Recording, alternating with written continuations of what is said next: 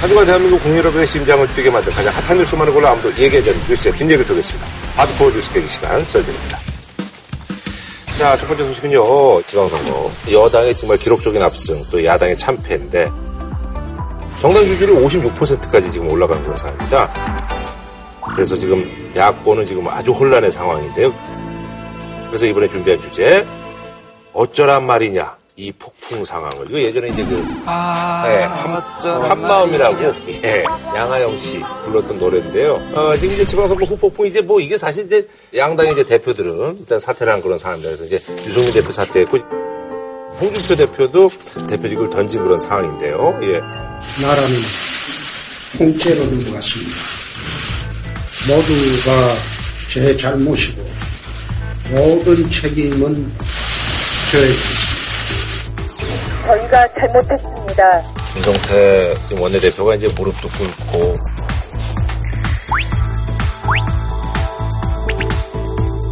중앙당은 뭐 또 해체한다 뭐 이런 얘기도 나오고 근데 또 여기에 대해서 또 반발이 또 오늘 있는 그런 상황이고요. 홍준표 대표가 물러나면서 마지막 막말을 했잖아요. 청산했어야 마땅한 의원의 유형.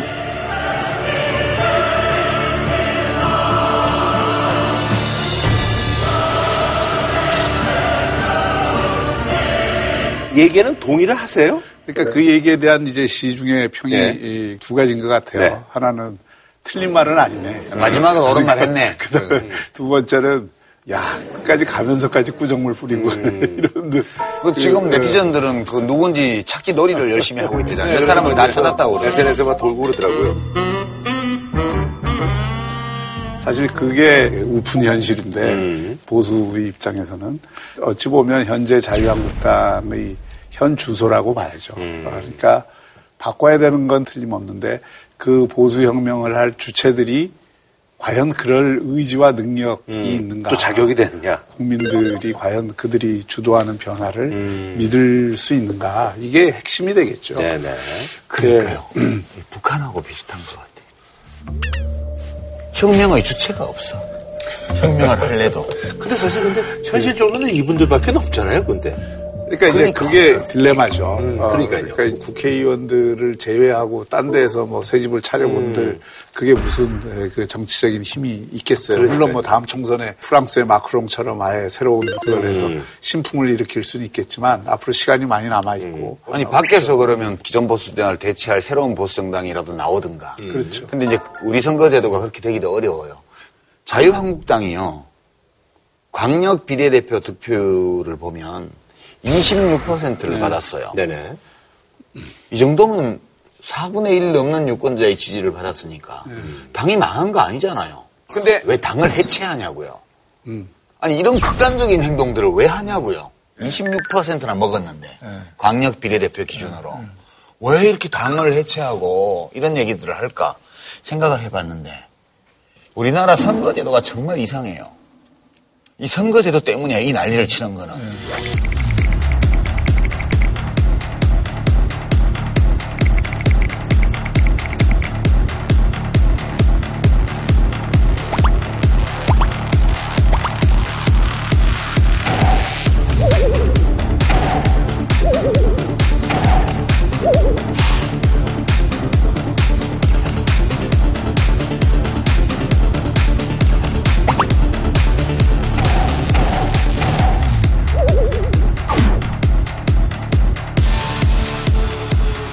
얼마나 웃기냐면 우리 선거제도가.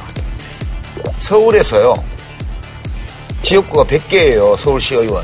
지금 선거제도로 했을 때 이렇게 대입을 해보면.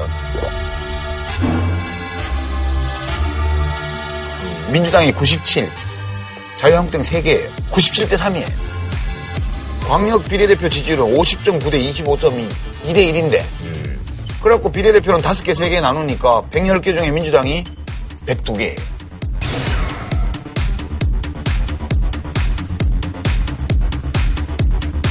아니 지지율이 50.9%인데 110개 중에 지금 102개를 가져갔어요. 이게 말이 돼요? 제가 데이터를 대충 정리해서 왔는데요. 이번 지방선거 때 국회의원 선거라고 생각하고 각 당이 몇 석을 얻었을까? 총선이었다면. 단체장 선거의 득표 수대로 국회의원이 된다고 가정하고 그 다음에 광역 비례대표 지지율을 어, 그것을 전국구 배분 비율로 네네네. 이렇게 해서 해보니까 놀랍게 이게 만약 총선이었으면 민주당이 250개를 했어요. 네. 그렇게 되죠. 자유한국당이 40개 채무 미쳐요. 나머지 정당 다 합쳐서 10개밖에 안 돼. 거의 일당 독재가 완성되는 거예요. 그러니까 이게 다음 총선이 이렇게 치러지면요.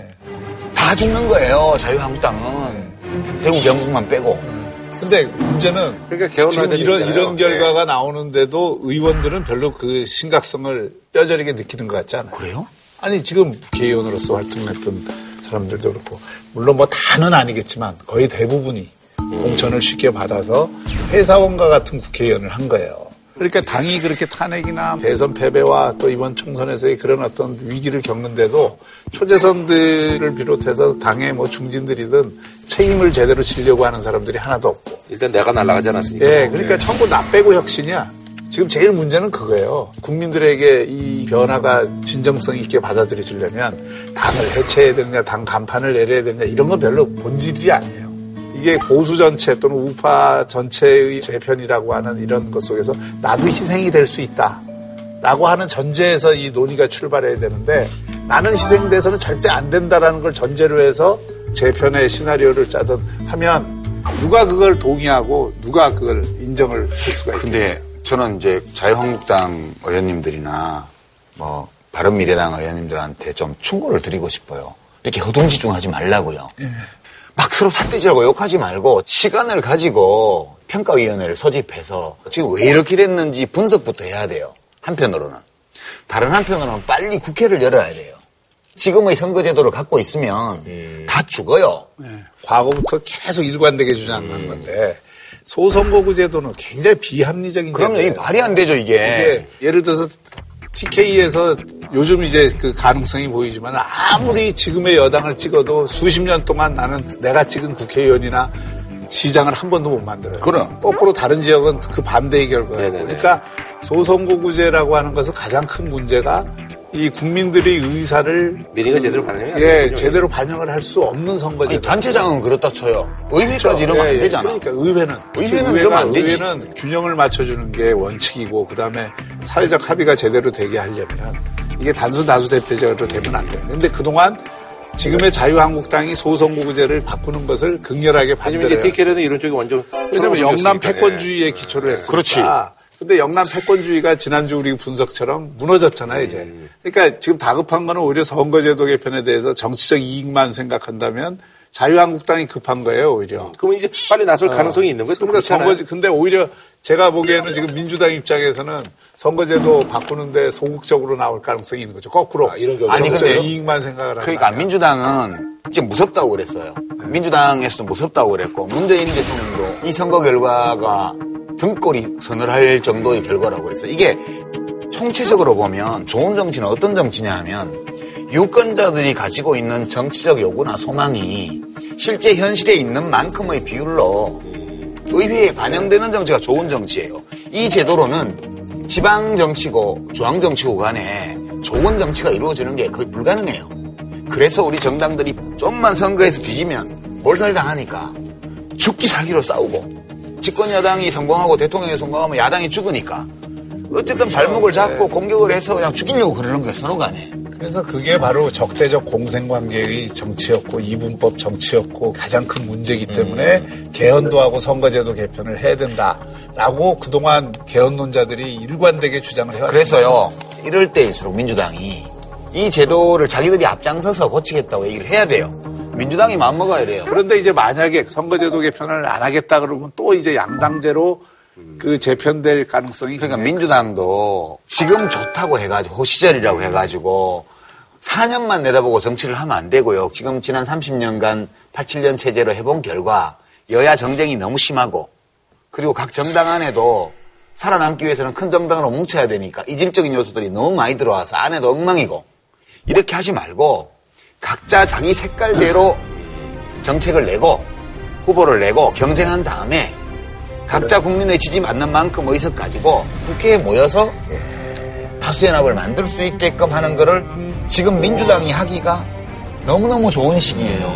결과가 이렇게 됐기 때문에. 그래서 저는 민주당이 이걸 했으면 좋겠고 자유한국당이나 바른정당이나 민주평화당은 국회의원이 많잖아, 이 당들은.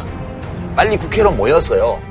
지금 그동안에 선거 때문에 밀려있던 민생 과제들을 토론하고 양보할 거 양보하고 협조할 거 하고 비판할 거 하고 개헌 다시 가동하고 선거구제 개편 같이 논의하고 이렇게 해서 지방선거법도 다 고쳐야 돼요. 근데 이제 그럴 가능성이 별로 없다는 거 아시잖아요. 아니 이번에 될지도 몰라. 그래요? 아니 제가 자유한국당 의원이면 이걸 한다니까? 아니, 아니. 그러니까 이건 이것대로 해야죠. 이걸 해야 돼요. 이번에 좀 네. 움직이는 거예요, 그럼? 아니 아니 정치적으로 보면 네.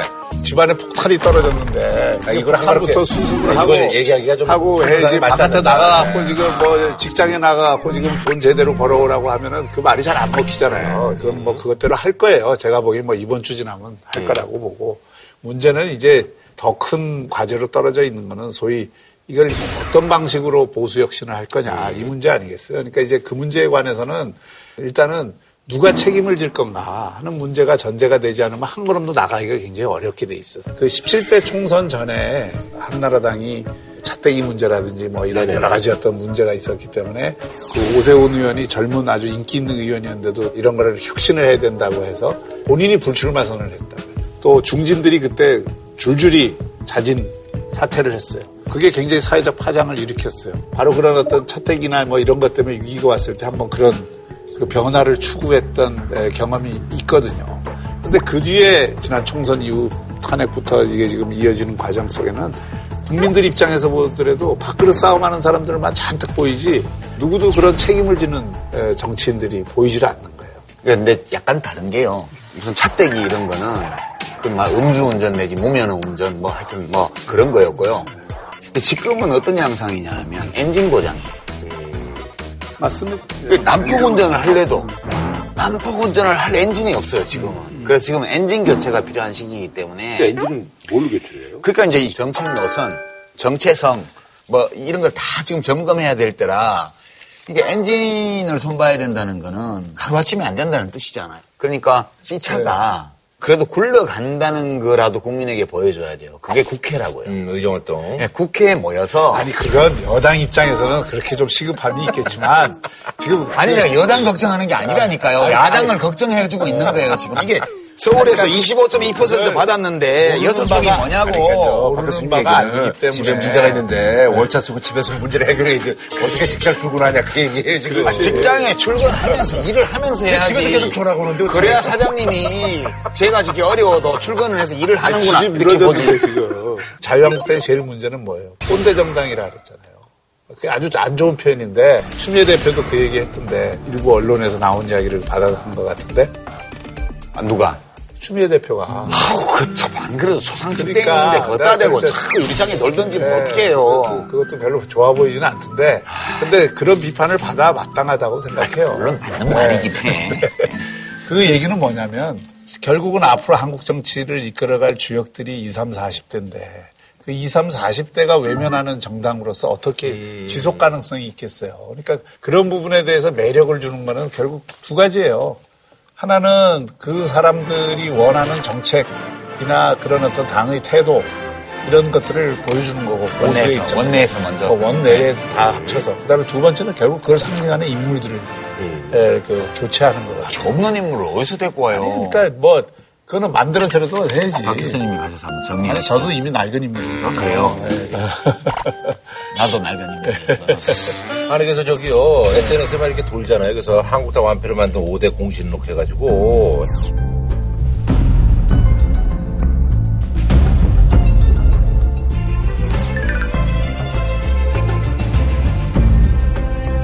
뭐 이거 보고 뭐 어떤 생각이 좀 드셨어요? 아니, 그러니까 그게 틀린 말이 아니라니까요. 음. 저 SNS 돌고 있는 게 틀린 말이 아니기 때문에 지금 뭐 무릎 꿇고 이벤트 할 게 아니라 책임 있는 정당으로서 어떻게 실천을 해서 그런 모습을 보여줄 건가를 해야죠.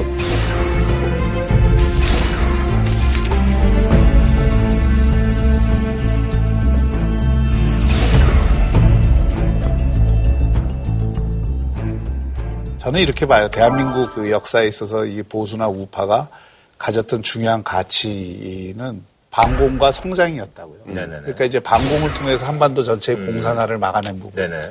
한미동맹을 만들어서 성장의 여건을 만들고 그걸 통해서 번영을 이루고 네. 이 부분에 성과가 있어요. 그런데 문제는 그게 여러 가지 얼룩들이 있죠. 그러니까 그 반공이라고 하는 것을 권위주의나 독재 정권으로 활용을 한다든지 또 그 연장선상에서 어떤 색깔론을 전개한다든지. 이걸 저는 이제 권위주의적 보수의 모습이라고 생각하는데 이 권위주의적 보수를 87년에 사실은 끊어냈어요. 그렇죠. 근데 그 권위주의적 보수를 삼당 합당이라는 형태로 어쨌든 연장했죠. 연장해서 가면서 당시 그 민자당이나 네네네. 신한국당이나 이런 정당 체질은 권위주의적 보수로 자꾸 회귀하려고 하는 되돌아가려는 네네네. 성향들을 보였고 이념형 보수요. 그렇죠. 그러니까 이제 그게 박근혜 정권 하에서는 더 심해졌다고 봐야죠. 그래서 이런 국가주의적 보수의 그 모습으로 탈각이 안 되면서 한편으로는 시장 자유를 얘기하고 자유를 자꾸 얘기하다 보니까 이게 걸맞지 않는. 부분들이 예. 굉장히 많아요. 그러니까 차제에 이 민주적 보수와 자유주의적인 보수로 이게 거듭나야 된다고. 누구든 해내야 되는 과제인 것들. 맞아요. 그 이제 민주당 이제 그 차기 이제 당권 경쟁 이제 국면에 이제 돌입했는데 그래서 차천 타천 뭐 얘기가 많이 나오고 있는데 뭐 어떠세요? 뭐 어떤 분으로 좀 근데 언론에서는 네. 뭐 친문이냐 비문이냐 음. 이런 얘기들 하던데 이 판국에 문재인 대통령하고 각 세우는 정치인이 당대표가 어떻게 될 수가 있어요. 그거는 뭐 제가 보기엔 말도 안 되는 얘기고 정치인으로서 크게 되는 두 가지 방법이 있어요. 물 좋을 때 당대표 하는 방법이 있고, 완전히 물이 빠졌을 때 당대표 하는 그렇지. 있어요. 이번에는 지금 물이 좋을 때이기 때문에 이 물 좋을 때 한번 해보자고 하는 후보들이 많겠네요. 그 배들이 엄청 많이 뜬뭐 거죠. 유력한 분들이 누구. 있다고 생각하세요? 지금 민주당의 당대표 선거가 네네. 권리당원 투표예요. 기본적으로. 국민 여론도 반영을 하고요. 그래서 제가 볼 때 우선 지명도가 있는 사람이라야 돼요. 그리고 의석도 지금 11석 늘어가지고 130석이 됐고 민주평화당이랑 정의당은 거수교섭단체 있잖아요. 그것까지 다 합쳐야 겨우 150석 되잖아요. 네네네. 민주평화당과의 관계도 국회 안에서 지금 제대로 풀어야 되고 그런 정도의 정치력도 있는 사람이라야 되고요. 여러모로 지금 이게 쉬운 일이 아니에요. 이 당의 당대표를 한다는 게 총선 앞두고 공천도 공정해야 뭐 되고. 단도직입적으로 얘기하면 이해찬 전 총리가 당대표로 나오느냐 안 나오느냐가 이 선거의 아, 전체 그렇군요. 흐름을 예. 결정할 거라고 봅니다. 권력의 역학 구도를 보거나 음. 또는 지금 말씀하신 그런 측면들을 보거나 제일 부합하는 인물은 이해찬 음. 전 총리죠. 그리고 본인이 진짜 하겠다고 나서면 사실 누구도 함부로 대적하기가 쉽지 않은 국면이 올 겁니다. 네네. 아, 그리고 이제 뭐 요거는 이제 사실 뭐 많이 화제가 됐었는데 이재명 경기도지사 이제 인터뷰 논란이 선거 막판에 뭐 여러 가지 어려움을 겪으셨어요. 어, 앞으로 도지사가 되시면 네, 감사합니다. 아, 저희가 네. 잘안 아. 들리는데요. 아, 네, 네, 열심히 네네. 하도록 하겠습니다. 네, 고맙습니다. 앞으로- 네.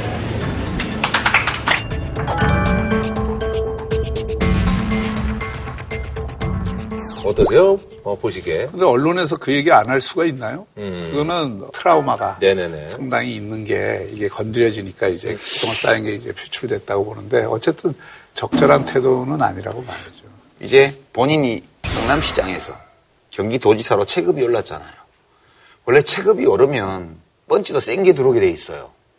그죠? 언론은 플라이급에게는 플라이급으로, 헤비급에는 헤비급을 한다고요. 그렇죠. 그러니까 과거보다 더 어떻게 보면 본인 생각에 악랄한 펀치가 오더라도 그거를 이제 응? 탁탁하게 이렇게 할 수 있어야 돼요. 그- 저는 그거는 오히려 부가적이고 부수적인 거라고 보고요.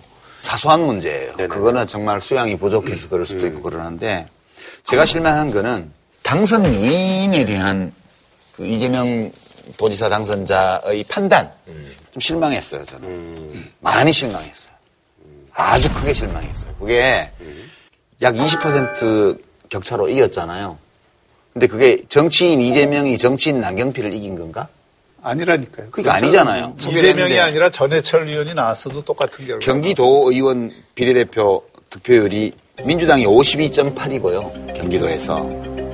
그다음에 자유한국당이 25.5였어요. 이재명 후보는 네, 이상이 얻었죠? 55%. 조금 더 얻었나요? 그리고 남경필 후보도 이거보다 한 10%더 얻었죠? 이게 무슨 강경필 후보가 더 당지지율보다는 훨씬 많이 얻어. 무슨 소리냐 하면 이 선거는 정당 지지율로 결판난 선거고요. 네네. 문재인 대통령에 대한 국민들의 지지율이 엄청 높았기 때문에 이렇게 된 거예요. 그러면 사실 제가 이재명 후보였다면 당선이 확정되었을 때 제가 선거 기간에 참 불미스러운 그런 논쟁도 있었고 제가 부족한 점이 엄청 많았는데도 이렇게 큰 표차로 이긴 거는 집권당인 우리 민주당에 대해서 뭐 경기도민들이 힘을 실어주고 싶었기 때문에 제가 이만큼 얻은 것이라고 생각하고 정말 감사하게 생각합니다. 이렇게 말을 해야 맞는 거 아니에요, 사실관계? 그렇죠. 얼마나 좋은 기회예요. 카메라가 수십 대 겨누고 있는데 그때 그렇게 자세를 낮추고 그렇게 다른 사람에게 공을 넘기고 이렇게 함으로써 자기 자신이 좋은 사람이라는 걸 증명할 수 있잖아요. 그건 뭐 도민들이 저를 어떻게 이런 식의 당선 소감은 아 좀 이건 아니지 않나 그런 생각이 많이 들었어요. 어, 그래서 사실 이제 또 화제가 되는 광역단체장이 이제, 이제 김경수. 아, 예. 경남 지사 이제 당선인이죠. 근데 이제 뭐 언론에서는 차기 대선 주자 뭐 얘기까지 나오고 있는데 호사가들의 입방하죠. 신문의 핵심이기도 하고 그렇지만 어쨌든 이거는 좀 너무 앞서 예, 나가는 너무 앞서 얘기죠. 나가- 예. 언론은 원래 앞서 가야 이 기사의 아, 패션이잖아요, 클릭- 언론이. 클릭 수가 많이. 아, 그러니까 이제 그런 점을 감안하고 네. 이런 기사를 봐야죠. 김영수 의원은 초선 국회의원이다가 그렇죠. 의원직을 사퇴하고 이제 초선 도지사가 됐어요. 국민들이 눈여겨보는 정치인이 등장한 거죠. 그 전까지는 그냥 문재인 대통령이 2012년 대선에서 낙선하고 굉장히 어려웠을 때 김경수 의원이 국회의원이 되기 전부터 아주 꾸준히 하여튼 곁에서 보좌하면서 옆을 지켜왔잖아요. 이 정치 그 뉴스 위주로만 이렇게 보, 게 되니까 한참 막, 막 그냥 화제인데 이 도대체 뭐지? 이게 왜 이게 화제야? 뭐 이 와중에 최근에 도깨비라는 드라마는 대박을 시켰는데 한 번도 못 보셨죠? 네. 무슨 말인지 지금 모르겠네. 근데 지금 뭐 드루킹 특검이 이제 네, 시작되잖아요. 그렇죠, 그렇죠. 예. 그 그래서 그거까지는 좀 봐야 지켜보죠. 예, 예, 예, 예. 그렇게 될 것 같습니다. 예. 특검 보가 이제 세 명이 이제 완료가 됐고요. 예.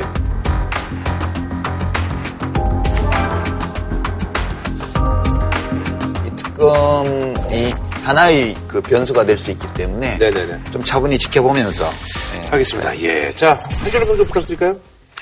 예, 뭐 자유한국당 그 혁신에 관해서 나만 빼고 혁신은 절대로 성공 못한다. 음. 혁신은 천천히 하시고 국회부터 정상화하세요. 네. 자, 다음 소식은요. 이게 회담 이유가 더 바빠요. 예.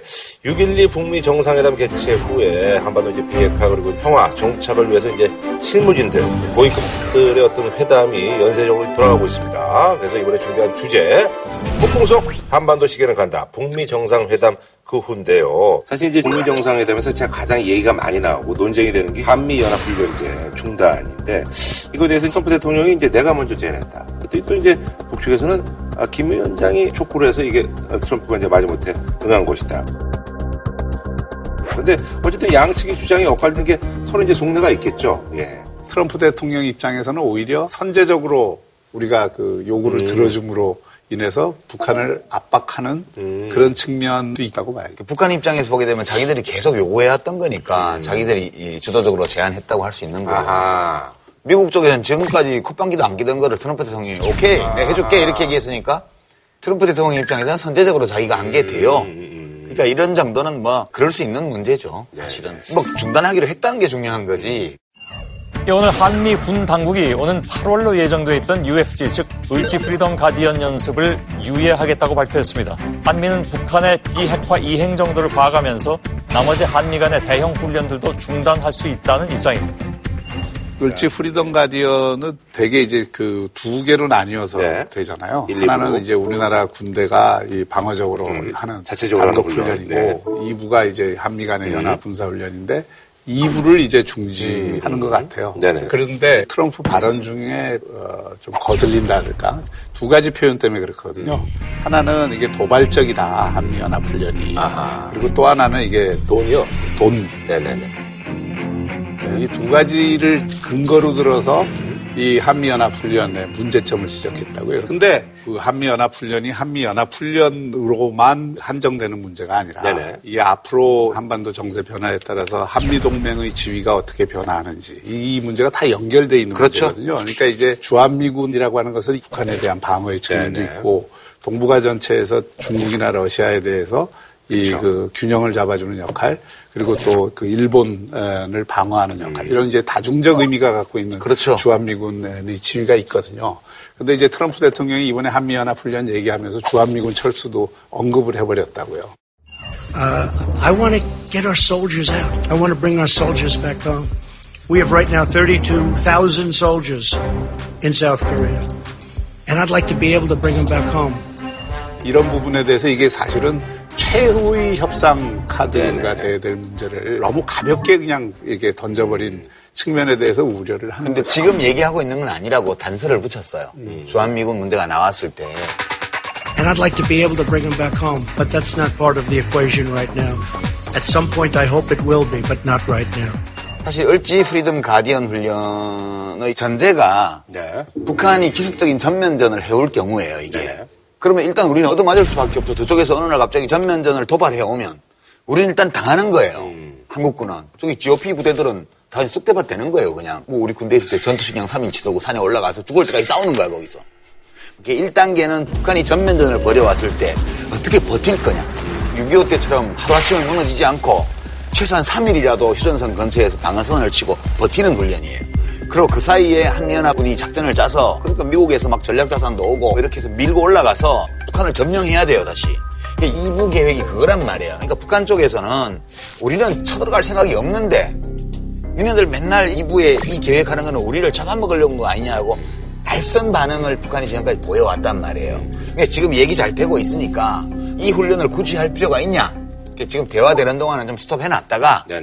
뭐 또 대화가 깨지고 이러면 다시 또 하면 그렇죠. 되지. 근데 이게 도발적이냐 이런 표현 자체가 맞지 않는 게 그 우리가 공격을 당했을 때 그 세 배, 네 배의 어떤 보복이 이루어진다는 걸 전제로 한 대응 태세가 갖춰져야 억지력이 확보가 되는 거지. 그러니까 어느 나라 훈련이든 단순히 방어 훈련 한다 그래갖고 방어만 그냥 하는 훈련을 하는 나라가 어디 있어요. 오케이, 그 말씀 맞아요. 예, 예. 그러니까 억지 전략을 쓰기 위해서는 공격을 당했을 때 그 공격을 세 배, 네 배 응징하는 훈련을 하게 돼 있어요. 그러니까 음. 그렇죠. 그렇게 하, 면서또 우리 군사력이 강화되는 거고 안보가 튼튼해지는 거고 그런데 그게 앞으로 이제 중단된다는 거는 자주국방 문제라든지 이제 한미 동맹의 지위 문제라든지 이런 것들과 다 연결이 돼 있다. 네, 연결시켜서 이 문제를 낸 건 같지는 않고요. 네. 트럼프 대통령이 도발적이라고 표현했을 때 앞에 전제를 붙였어요.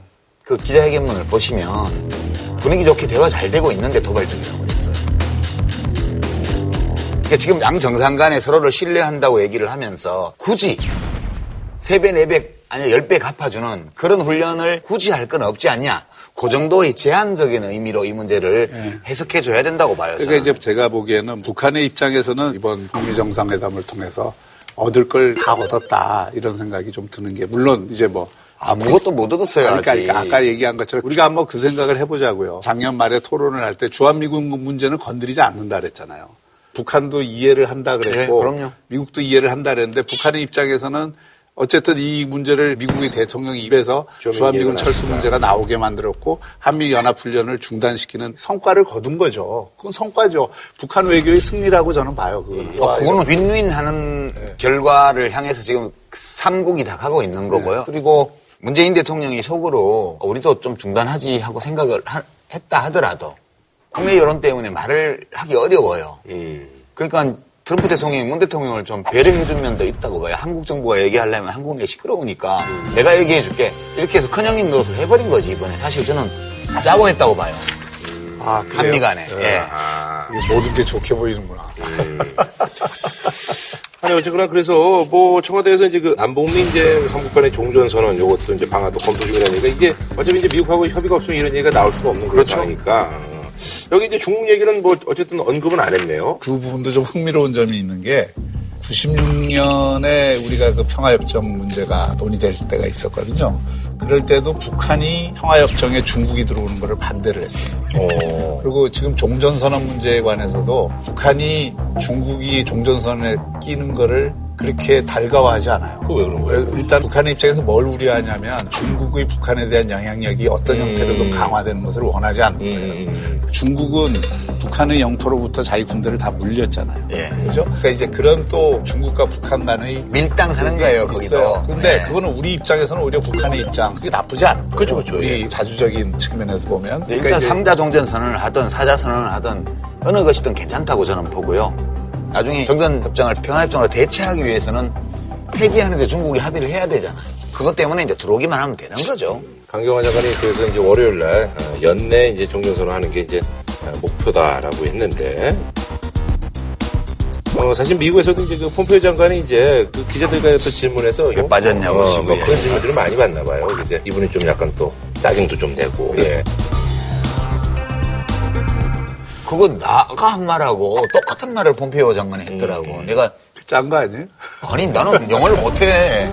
짤 수가 없어요 폼페이오 장관하고. 제가 보기엔 그래요. 그러니까 이게 자승자박인 면이 많다는 거예요. 아니 CBID는 딴 사람이 얘기한 게 아니라 폼페이오 장관이 일관되게 계속 그 얘기를 한 거예요. 근데 이제 갑자기 말 바꾸니까 그게 됐다는 뜻이에요. 예, 저는 해석을 그렇게 해요. 근데 이제 그걸 지난번에도 상황상 얘기 못하는 거라고 이제 말. 아니 그러니까 북한이 결국 이게 중요한 거는 에, 불가역적이고 검증 가능한. 검증 가능한 데 네. 사실 요 표현이 들어가는 거에 대해서는 북한이 대단히 알레르기 반응을 일으켰어요. 왜 그런 것 같아요? 회담하기 전에 폼페이오 장관이 CVID 얘기를 맨날 했고 트럼프 대통령도 맨날 했잖아요. 근데 정작 회담을 해서 나온 합의문에는 그냥 CD만 들어있어요. 그죠? 트럼프 대통령이 왜 그렇게 해줬을까요?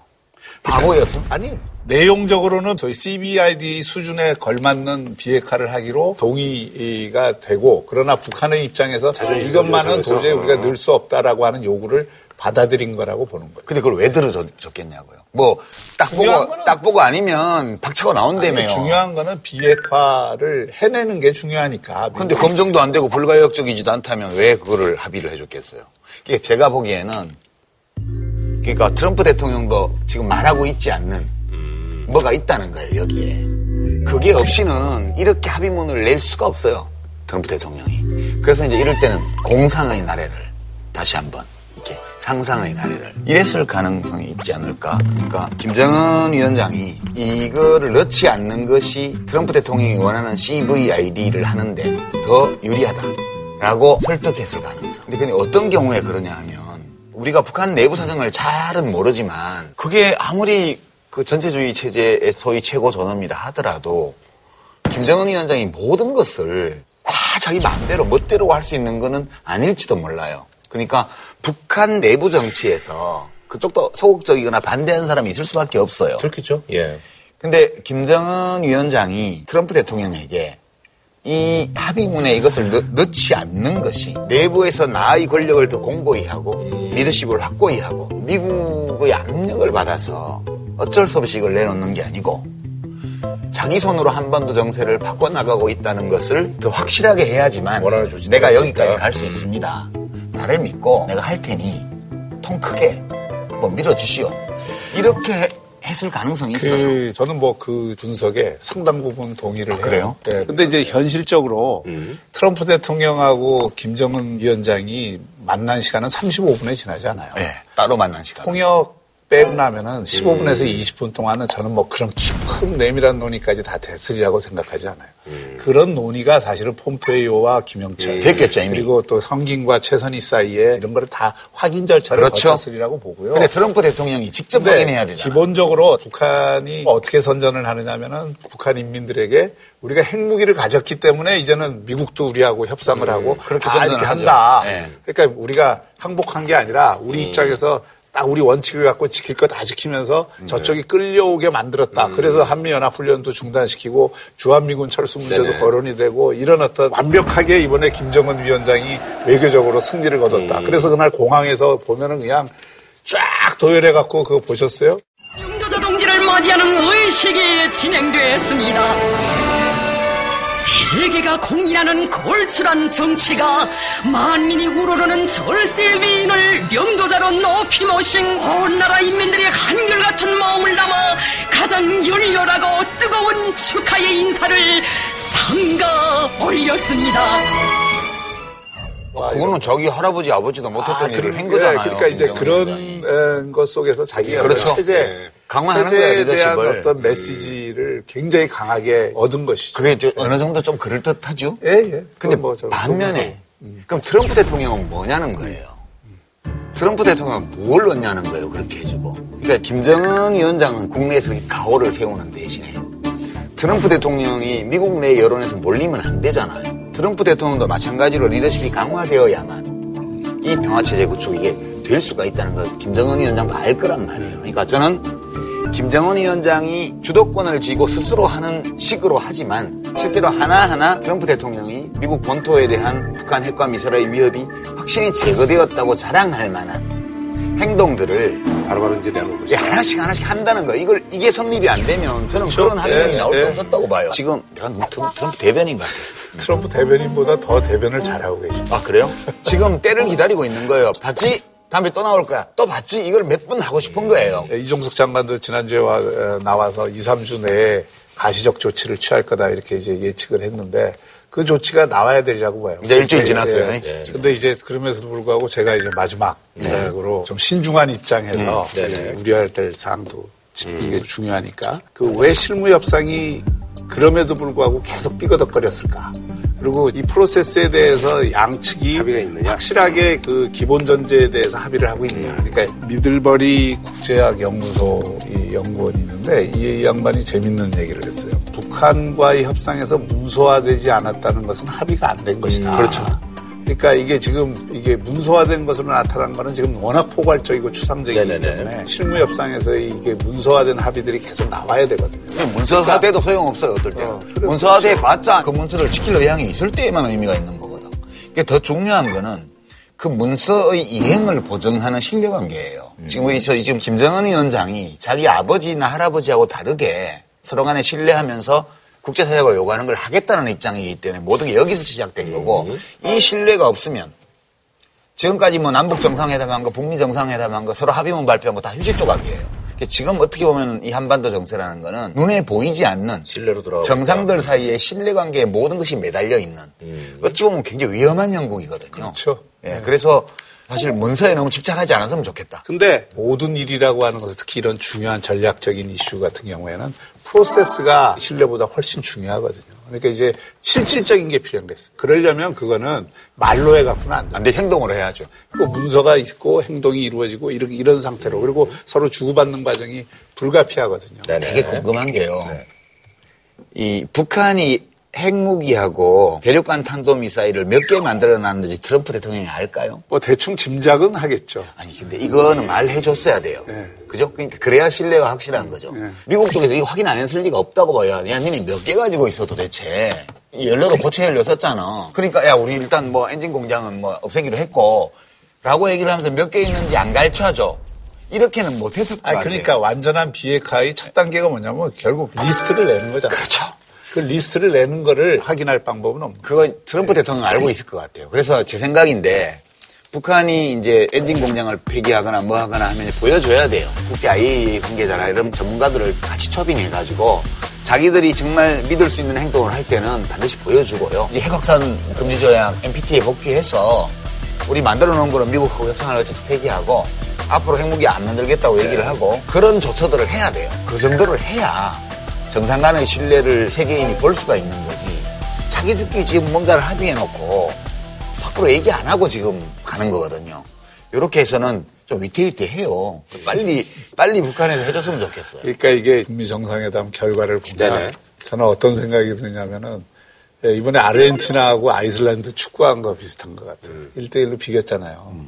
근데 사실 그 아이슬란드 그 조그만 나라가 아르헨티나 그 축구 네, 대국하고 그 쉽지 하는데 않은데, 그 쉽지 예. 않은데 김정은 위원장이 마치 정상 국가 지도자인 것처럼 반열에 오르고 중국이나 러시아나 일본이나 서로 만나자고 네네. 지금 그 요구하고 이런 상황이니까 1라운드에서는 확실히 아이슬란드와 아르헨티나 축구 비슷하게 됐다. 아니 그럼 저기 뭐 3주 4주간의 이제 그 조치들을 보면 되다. 그 조치로 예상하시는 게 있어요? 뭐. 그러니까 그 트럼프 대통령이 얘기했던 미사일 엔진 뭐 실험장 폐기하는 건 지난번 헝게리 핵 실험장 폐기 마찬가지로 네네네. 사실 본질적인 건 아니거든요. 음, 그렇지. 그러니까 본질적인 예를 들어서 ICBM 몇 개를 그냥 들고 나온다든지 음, 네? 그런 어떤 그런 게 스펙타클하고 좋죠. 아니 그러저나 저 14일 날 남북 장소국 군사회담이 이제 10년 만에 열렸는데요. 근데 이제 그 북쪽에서 아무래도 협상 과정에는 뭐 이런 게 있습니다만 사실 어떤 부분에 있어서는 굉장히 그 불만을 토로했다고 하는데 저는 북한이 서두르고 있다고 봐요. 2020년이니까 이제 2년 반 동안에 2020년 말까지 본폐하고 완료하자고 그러는데 북한은 내심 더 빨리 하기를 원하는 거예요. 그 서해 NLL 공동어로 구역이나 DMZ 문제 등등. 북미 관계의 호전을 전제로 해서 집행할 수 있는 사업들을 빨리 하자고 저러고 있어요. 그리고 경제 제재 완화도 빨리 받아야 돼요, 북한이. 우리 쪽에서는 아, 그거 좀 그건 다음에 얘기하자 그러고. 이렇게 실랑이를 하다가 저쪽은 김정은 위원장을 필두로 해서 완전 전체주의 체제니까 일사불란하게 다 움직이는 건데 우리나라는 그렇지 않잖아요. 그런 거를 이제 이 군사 당국자들은 사실 이쪽 통전부나 이쪽 사람들에 비하면 이해도가 낮죠. 그러니까 그거 날래 날래 하면 될 텐데 왜 그렇게 날래 날래 하자고. 왜, 왜 그딴 식으로 시간을 끄는 게야? 뭐 이런 식으로 하는 거야, 지금.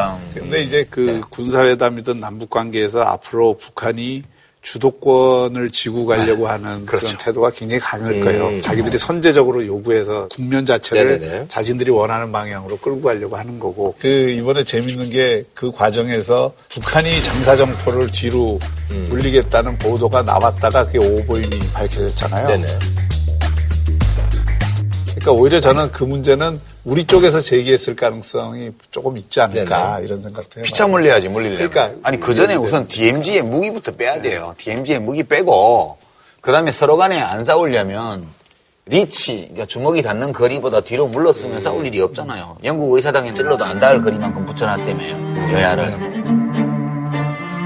그거 좀 오밀조밀하게 모여요. 그러니까 주먹이 안 닿을 거리만큼은 떼놔야지. 잘못하면 불상사하니까. 그러니까 거리를 떼놓는 거는 서로 간의 의지 표시예요. 그런 점에서 보면 DMZ를 비무장화하고 그다음에 서울이나 개성이나 이런 데를 사정거리 안에 두고 있는 장거리 포들을 뒤로 물리고 이런 합의들을 하면 양쪽 다 좋죠. 예, 그래서 이제 2주간 이제 4개 회담이, 뭐 체육회담이 일단 뭐 이제 아시안 게임이 예. 곧 다가오니까요.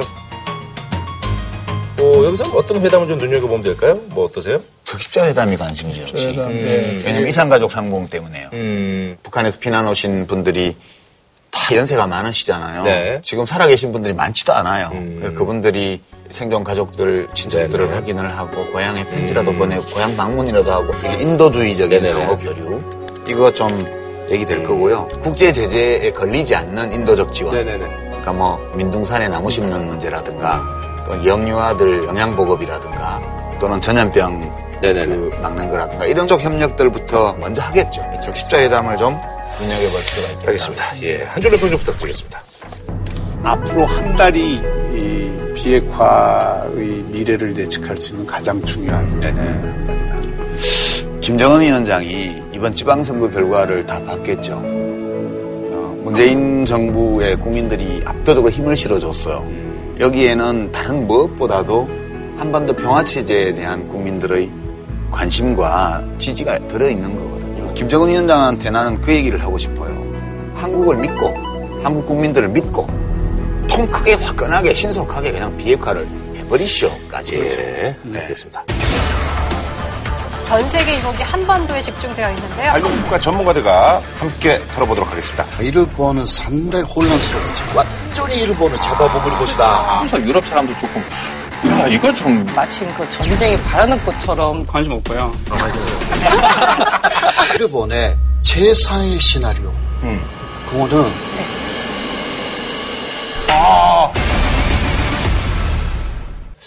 자, 다음 소식은요. 양승태 전 대법원장 당시 법원행정처 사법행정권 남용 의혹 사태 그래서 이게 사상 초유로 대법원에 대한 어떤 수사가 이어질 전망이다. 그래서 이번에 준비한 주제 이런 수사는 처음이라 헌정사상 첫 대법원 검찰 수사인데요. 김 대법원장은 대다수 판사회의에서 수사를 촉구하는 견해가 나온 반면 고위 법관들은 이를 우려하는 목소리를 내놓으면서 조심한 것으로 전해졌습니다. 근데 결국은 여러 얘기를 들어보고 이제 수사에 적극 협조하겠다. 그러니까 뭐 완충적인 그런 입장을 내놓으신 거죠. 예. 그러니까 이제 타협적인 어, 입장을 취했다고 볼 수 있죠. 네네네. 그러니까 이게 수사 의뢰를 한다는 것은 그 법원 전체에서 입장에서 보면은 확실한 정말 범법 행위가 있었으면 모르는데 네네. 굉장히 애매한 상황에서 대법원장이 그 수사 의뢰를 하는 건 내부 반발도 굉장히 심할 수밖에 예. 없고 더더군다나 특조위 그 조사위원회가 예. 뭐 수사를 범법 행위가 있었다고 안 하는 걸로 이렇게 결론을 냈잖아요. 그러면 대법원장이 자기가 이렇게 지시해서 구성한 조사위원회가 조사해서 취한 입장과 또 다르게 대법원장이 입장을 내야 돼서 그거는 여러모로 어렵죠. 네네. 그리고 뭐 수사 협조를 철저히 하겠다. 네네. 하는 거는 뭐 당연히 해야 되는 얘기인데 수사가 진행이 되면 수사 협조 안 한다는 게 말이 안 되잖아요. 그러니까 그거는 이제 투명하게 수사가 이루어져야 한다라는 거를 이제 다른 말로 표현을 한 거라고 볼 수 있겠죠. 어쩔 수 없는 선택 아니었나 싶은데. 예, 그렇죠. 그 지금 과거 법원 행정처가 그 문건에서 나타난 당고법원을 위해서 이 정치적으로 여러 가지 어떤 작업을 하려고 했던 거. 네. 이것도 상당히 부적절한 거죠. 우리가 지적을 했듯이. 부적절 정도가 너무 범죄적이죠. 만약 그랬다면. 그러니까 아니 그게 이제 재판 거래를 했으면은 범죄적 인게 되는 거고 그런 어떤 걸 위해서 재판했던 거를 모아갖고 그거를 이용을 하려고 했다는 것 자체도 결코 쉽게 이해되기 어려운 네. 대목들이죠. 그러니까 그런 부분도 법원 정치화의 한 단면이고 네. 그리고 이게 자칫 이번 문제를 잘못 풀었으면 은 또 법원 내에 마치 보수와 진보가 음. 네네네네. 대립하는 것처럼 이렇게 보이는 것도 법원 정치화의 또 한 단면이 될 수 있기 때문에 그런 면에서 이제 대법원장 입장에서는 굉장히 고심 끝에 이런 결론을 내렸다고 네. 이렇게 봐요. 할 수밖에 없죠. 그렇죠. 현직 대법관 지금 계신 13분이 재판 거래 의혹은 사실 무근이다 이런 입장 발표를 했는데 아니 그때 계셨던 분들이라면 또 모르지만은 지금 정권 바뀐 후에 양성태 대법원장 퇴임 후에 새로 임명된 대법관들도 여러 분 계시잖아요. 그러면 어떻게 알죠? 재판 거래 의혹이 사실 무근인지 아닌지? 그거는 제가 볼 때는 굉장히 부적절한 입장 발표를 냈다고 보고요. 이렇게 하면 안 되죠. 지금 검찰이 수사를 들어오는 상황인데 이 상황에서 당시에 있지도 않았던 대법관들이까지 이런 입장을 내면 저는 이거는 살이 안 맞는 것 같아요. 대법관들이 이러시면 안 되죠. 근데 이거는 이제 이렇게 봐야 될 것 같아요. 법원 행정처가 대법관에게 무슨 재판과 관련해서 이야기를 하는 거는 일체 단절돼 있다는 거예요. 그거는 양승태 대법원장의 문제가 아니라 적어도 그거는 대법원의 역사에서 꼭 금기로 어, 삼아왔고 그건 지켜 온 거다. 그러니까 그, 그 부분에 대해서는 현재 대법관들이 그때 없었다고 하더라도 그런 어떤 경험 속에서 자기가 어느 정도는 수긍할 수 있는 내용이었으니까 합의를 해줬겠죠. 그건. 아니 당연히 당연히 대법관들로서는 그렇게 믿고 싶겠죠. 그리고 그게 또 사실일 수도 있고요. 그게 사실이라고 생각한다 하더라도 지금 시점에서 이렇게 현직 대법관 13분이 다 이런 입장을 낸다는 거는 제가 가진 법원식으로는 그래요. 내가 어떻게 진실을 알죠? 대법관이면 진실을 다 아나요? 이 굉장히 오만한 태도로 보이거든요. 국민들이 볼 때는. 그 안에도 지금 대법원에서 이상한 짓을 한 거 아닌가 해서 이렇게 지금 이렇게 실눈을 뜨고 이렇게 보고 있는 판국에 이렇게 딱 나오니까 그 입 다물라는 얘기지 이렇게밖에 안 들리잖아요, 지금. 어, 그러저나 이제 그 검찰 수사가 지금 중앙지검 특수 일부에 이제 배당이 됐는데요. 검찰은 수사를 하고 법원은 이를 판단하는 곳이라는 점에서 영장뿐만이 아니라 수사 내내 부딪히게 될 갖가지 문제를 어떻게 극복할지가 관심사입니다. 근데 이제 특수일부라는 데는 어떤 데냐면은 이게 좀 고약해요. 되게 이제 수사라는 건 기소를 전제로 해서. 수사를 하는데 특수부가 건드려 갖고 이걸 무혐의로 종결을 하는 사건들이 거의, 거의 없어요. 특수부 수사는 항상 목적을 정해놓고 한다는 수사 때문에 때로는 표적 수사 시비도 걸리고 네네네. 뭐 그러는데 이거는 한번 이제 검찰에서 대법원에 대해서 수사를 굉장히 적극적으로 아, 하겠다는. 의지는 그렇죠. 표명한 거죠. 그러니까 이제 수사 결과 뭐 아무것도 안 나오더라도 수사를 해봐야 돼요. 그래야 의혹을 뜯어낼 수가 있잖아요. 근데 참 곤란한 게 통신조회나 뭐 이메일에 대한 압수수색이나 컴퓨터에 대한 압수수색 이런 거 해야 되는데 영장을 또 법원에 가지고 가야 돼요. 그러니까 이게 법원이 이렇게 되면 정말 곤란한 거예요. 이 모양새가. 아, 참 이 사건은 정말 정말 고약해요. 그래서 대법원인 만큼 검찰도 함부로 하기는 어렵겠으나 명백히 나오는 사실들을 감출 수도 없어요, 이 건은. 그래서 이제 검찰 수사는 좀 어떤 예단을 갖고 보지 말고 좀 지켜봤으면 좋겠다는 생각이고요. 다만 검찰이 여기서 뭔가를 찾아내어서 뭐 직권남용이나 이런 걸로 법관을 기소한다고 쳐요. 또 법원에 가져가요. 그러니까요. 그래서 이제 흔히 이제 언론에서 이제 셀프 재판이라고 얘기를 하는데 대법원장이 수사 의뢰를 했으면 물불 안 가리고 그냥 그 할 텐데 사실 지금 말씀하신 것처럼 이게 일일이 다 영장을 쳐야 되는 문제거든요. 그렇죠. 그런 거에 관해서 과연 이제 법원이 수사 협조를 하겠다 그랬지만 원론적으로 이제 적극 협조하겠다고 했으니까. 아니, 이제 검찰이 FM대로 수사해야 되는 거죠. 법대로 수사해야 돼요. 여기서는 검찰이 편법이나 불법적인 수단을 쓸 수가 없어요. 왜냐하면 법원의 일이기 때문에 현행 형사소송법과 헌법 등등이 규정하고 있는 모든 절차를 다 지켜서 해야 되는 거거든요. 이게 법원이 호락호락하게 해주지를 않아요. 그래서 하여튼 검찰 수사는 지켜봐야 되고요. 혹시 검찰에 대한 수사 혹시 시작이 되면 받으실 의향 있으십니까? 검찰에서 수사를 한답니까?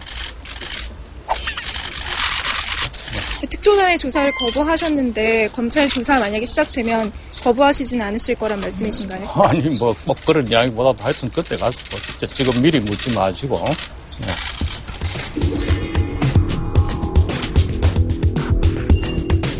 국민들의 여론조사를 보면은 리얼미터가 이번 달 초에 조사한 거 보면은 현재 법원의 재판이 공정하다고 느끼는 국민들이 27.6%밖에 안 돼요.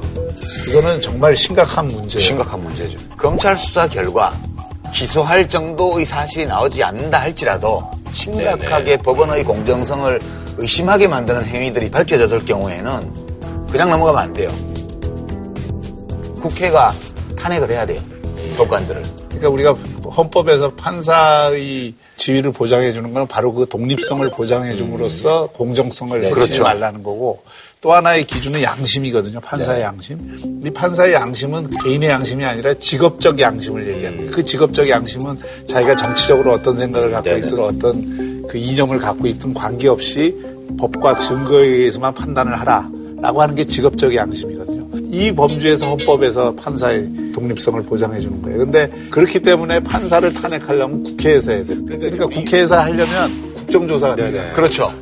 그러니까 국정조사를 하게 되면은 오히려 검찰이 하는 것보다도 음. 더 많은 의미 있는 판단을 할 수 있는 에, 그런 게 된다는 그러니까 지금 무릎 꿇고 있지 말고 빨리 국회를 열어야 돼. 그러니까 아니 검찰 수사는 서들 하고 그 추이를 좀 봐가면서 필요한 국정조사를 음. 해야 되고요. 대법원 자체에서도 지금 이 사건에 네네네. 관련된 법관 13명을 징계한대잖아요. 네네네. 징계하면 또 법원 자체에서 징계하는 거라서 음. 또 물렁물렁 할 수밖에 없어요, 이게. 그 정직 이상 못하죠. 예, 정직 이상은 못하기 때문에. 그래서 저는 우리 헌법 제65조에 법관을 포함한 음. 공직자 탄핵 제도를 두고 있는 이유가 네. 이처럼 상권 분립된 체제 아래에서 사법부처럼 독립성을 보호받아야 되는 그런 기관에서 범법행위가 있을 때 그걸 누가 견제하냐. 음. 이것 때문에 결국 입법부인 네, 국회가 네. 경우에 따라서 할 수 있도록 돼 있어요. 그렇죠. 제적 의원 3분의 1 이상 발의로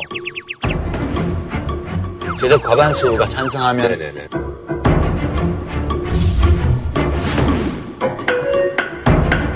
법관이 탄핵되는 거고 이거는 민형사상의 책임과는 아무 관계가 없어요. 그냥 네. 법관직만 떼는 거거든요. 그래서 비록 범법행위까지는 아니라 할지라도 사법부의 공정성을 의심케 하는 그런 행위에 직간접에 연루된 법관들은 탄핵하는 게 맞다. 대통령도 탄핵하는 세상에 대법관이나 법, 법관들을 탄핵 못할 이유가 뭐 있어요? 네. 검찰은 전 대법원장 PC의 하드디스크를 포함해 모든 자료를 넘기라고 요청했습니다. 하지만 대법원은 이틀째 아무런 답변을 하지 않고 있습니다. 검찰이 통째로 요청했는데 김명수 대법원장이 적극 협조를 약속한 상황에서 검찰 요청에 어떻게 응할지 더 주목을 받고 있습니다. 알겠습니다. 예, 자, 한줄평 좀 부탁드릴까요? 네. 그 사법부의 생명줄은 공정성이고 가장 큰 적은 법원의 정치화다. 음. 대법원도 법 위에 있지 아니하다. 음. 법대로 하자. 하지만 세계인들의 심장을 뛰게 만든 가장 핫한 뉴스만을 골라 관련 국가 전문가들과 함께 털어보도록 하겠습니다. 하드코어 뉴스 되기 시간, 두 번째 시간이죠. 국제부 회의 시간입니다. 자, 먼저 저와 함께 오늘 이 자리에 함께한 우리 어, 오후 5시면요 정치부 회의를 함께하고 계시는 네. 우리 JTBC 우리 일기적 강지영 아나운서와 맞습니다. 함께하도록 네. 아, 감사합니다. 그래 오늘 한번 잘해봅시다. 우리 잘 부탁드립니다. 아, 네. 그래요. 예. 자 그럼 먼저 좀 네. 소개해 주세요. 이분들 쟁쟁한 분들인데. 네네네. 예. 썰전에서만큼은 재팬 패싱은 없다. 한일 관계 전문가 호사카 유지 교수입니다. 그래요. 안녕하세요. 예, 반갑습니다. 예. 반갑습니다.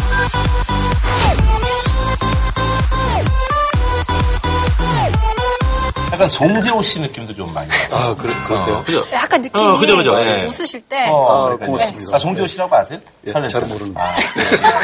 어쨌든 간에. 어, 네, 그래요. 예. 자, 다음은요, 분단과 통일은 선배입니다. 독일이죠, 바로. 독일이 나온, 제가 이건 보증합니다. 투머치 토커. 예. 독일 ARD 방송국의 안톤 슐츠 기자입니다. 예.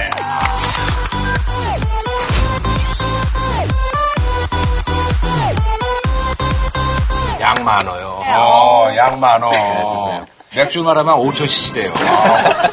양 많어. 예. 또 기자 출신이다 보니 네네네. 팩트를 위주로. 그럼요, 그럼요. 예, 기대합니다. 예.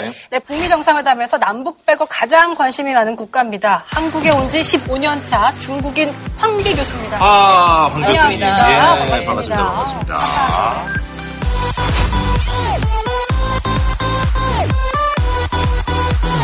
이번에 그 저기 월드컵에 이제 중국이 초대받지 못해가지고 굉장히 속상하겠어요. 뭐 광고판이 많이 나왔습니다. 아, 아, 그렇군요. 그럼 됐죠. 예, 예.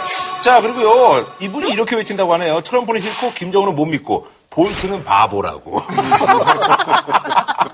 미국 청년인데 지금 고려대학교 정치외교학과 4학년에 재학 중입니다. 우리 조셉 네멜카 씨. 예.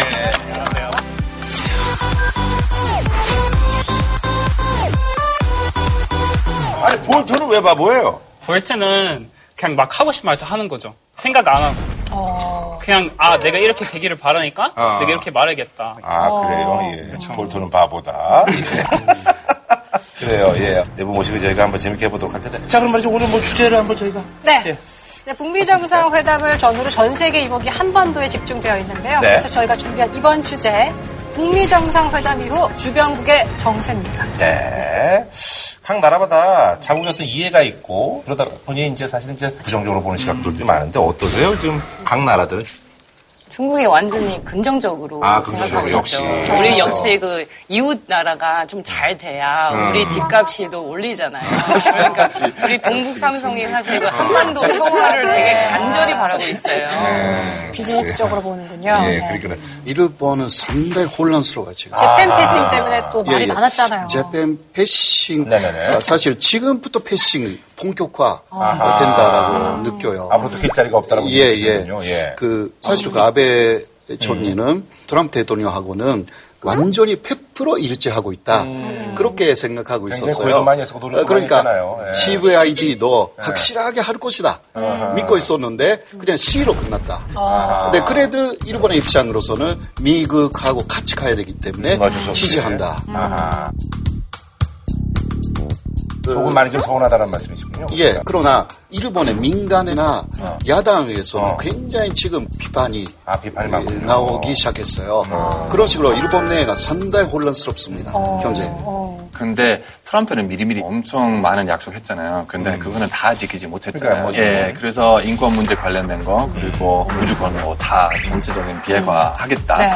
이런 약속했는데 그거는 아예 지키지 못했잖아요. 그래서 나중에 이렇게 자랑스럽게 뭐 막 보여주는 그 서류가 실질적인 콘텐츠는 아예 없잖아요. 사실 솔직히 말하면 또 독일 미디어에서는 사람들 아직도 의심이 많아요. 기본적으로 이제 그 유럽 분들 자체가 이제 트럼프에 대해서 약간은 좀, 뭐, 못마땅해 하는 그런 것들이 있는 것 같아요, 보니까. 약간 아니에요. 엄청.